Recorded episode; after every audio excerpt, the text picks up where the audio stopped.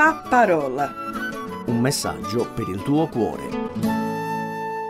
Salve, sono molto contento di essere qui con voi e mi permetto di darti subito del tu. È un pochettino più confidenziale, più amichevole, accorcia le distanze, quindi posso parlare anche in una maniera più diretta. Questo mi fa anche eh, tanto piacere. Dirai chi sei? Mi presento, hai ragione.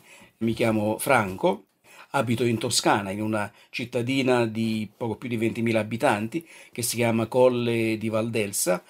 Non sono un toscano puro sangue, eh, sono originario di Napoli, eh, come dicevo abito qui ormai da, da più di 30 anni, 34 anni e mi trovo anche abbastanza bene a dire la verità voglio farmi conoscere un po' meglio da te perché dirai, vabbè, ti ascolto, ma, ma chi sei?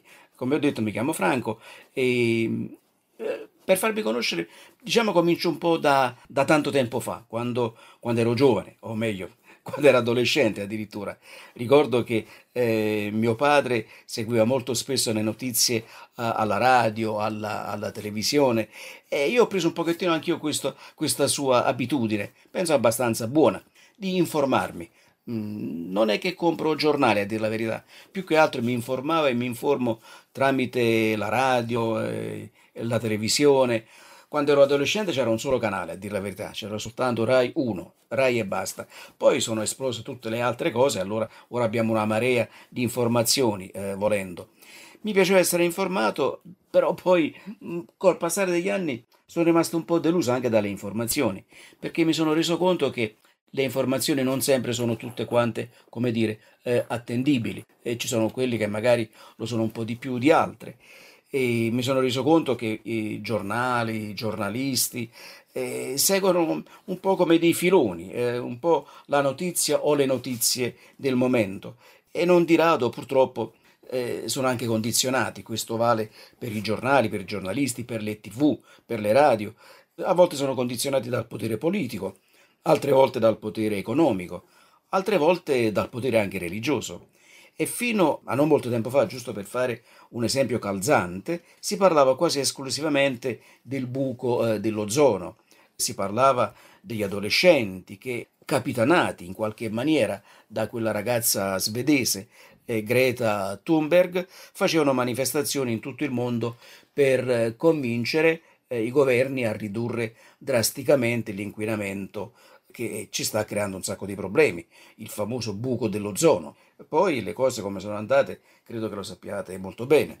È scoppiato questo tremendo virus che in poche settimane ha invaso non solo i, tutti i continenti, ma non c'è nazione, non c'è paese, non c'è villaggio, non importa se si tratta di una metropoli o un villaggio estremamente remoto, situato magari chissà dove, che sono stati toccati da questo virus e sappiamo benissimo quanti danni ha fatto. Magari inizialmente qualcuno avrà pensato, vabbè, questo riguarda più che altro la lontanissima Cina. Allora quasi quasi sembrava quasi che uno dicesse, beh, eh, noi siamo così distanti, poi ci siamo resi conto che invece questo virus evidentemente viaggia con la velocità della luce perché ha toccato un po' tutto e tutti. E sappiamo bene le cose come sono precipitati in poco tempo. Quindi i mezzi di comunicazione, televisioni, giornali, radio e compagnia bella, si sono un po' concentrati, diciamo più che un po', massicciamente sulla, o sulla, eh, diciamo, sulla notizia del momento. E quindi le cose sono andate come sono andate. E sappiamo benissimo quanti danni, quanti morti e quanti lutti ha creato anche nel nostro paese. Soltanto in Italia sappiamo bene i morti sono stati veramente a migliaia e migliaia forse abbiamo ancora negli occhi, io me lo ricordo, forse anche tu te lo ricordi, che c'è stato un tempo quando per diversi giorni addirittura i camion militari portavano a seppellire i morti in altri cimiteri di altre città. Magari uno moriva a Bergamo e poi lo andavano a seppellire, che so, a Ferrara o da qualche altra parte, perché i cimiteri a volte delle città erano pieni. Le agenzie funebri hanno fatto altro che eh, straordinario, molto di più. Il servizio sanitario, eh, lo sappiamo, è andato in grosse difficoltà, per non parlare poi delle attività industriali, commerciali, il turismo, il danno che c'è stato dal punto di vista economico per il nostro paese, ma anche per tanti altri paesi europei, ma non soltanto, proprio a livello mondiale sono stati veramente grossi. E un po' tutti, almeno io, forse anche tu che mi stai ascoltando, mi sembrava di stare agli arresti domiciliari. Non potevo uscire di casa, mi sentivo come un puledro che voleva a tutti i costi eh, scalpitare saltando fuori dal corral e mettersi a correre da qualche parte, ma non si poteva, bisognava stare tappati in casa. E stando così le cose, è ovvio che tutti i mezzi di comunicazione ci hanno inondato e ancora in qualche maniera ci inondano di notizie legate a questo coronavirus, i vari telegiornali, e ci, danno, ci hanno dato e ci danno una sorta di bollettino di guerra. Oggi risultano contagiati e c'è una cifra. Sono guariti altri e ci dice la cifra. Sono morti altri e perciò mi sembrava proprio come un bollettino di guerra. E del resto eh, questi erano e sono i fatti che stiamo vivendo. Però questo mi ha fatto fare una riflessione. In mezzo a tutto questo sfracelo di morti, che sono veramente tantissimi, in mezzo a tutte queste tristi notizie di morte, mi è tornata in mente una di quelle frasi che possiamo, almeno io la, la definisco monumentale, che è nella Bibbia, esattamente nella lettera ai Filippesi, al capitolo 1, versetto 21, dove l'Apostolo Paolo dice, per me vivere è Cristo. Bellissima questa affermazione. Ma poi aggiunge, però morire è un guadagno. Quindi, sembrano quasi due cose che si contrappongono, vita e morte. Per me vivere è Cristo, cioè significa seguire Cristo, ubbidire a Cristo, fare la volontà di Cristo Gesù che ha dato la sua vita per la mia salvezza. Nello stesso tempo, dice Paolo, se muoio, e ovviamente lui come tutte le altre persone che nascono su questa terra prima o poi muoiono, se muoio però, morire per me è un guadagno, non è una tragedia. Bah, questa frase di Paolo, che mi piace moltissimo, Forse tu penserai, forse è dovuto a un momento di depressione, eh, è dovuto a un momento di folle sbandamento psichico?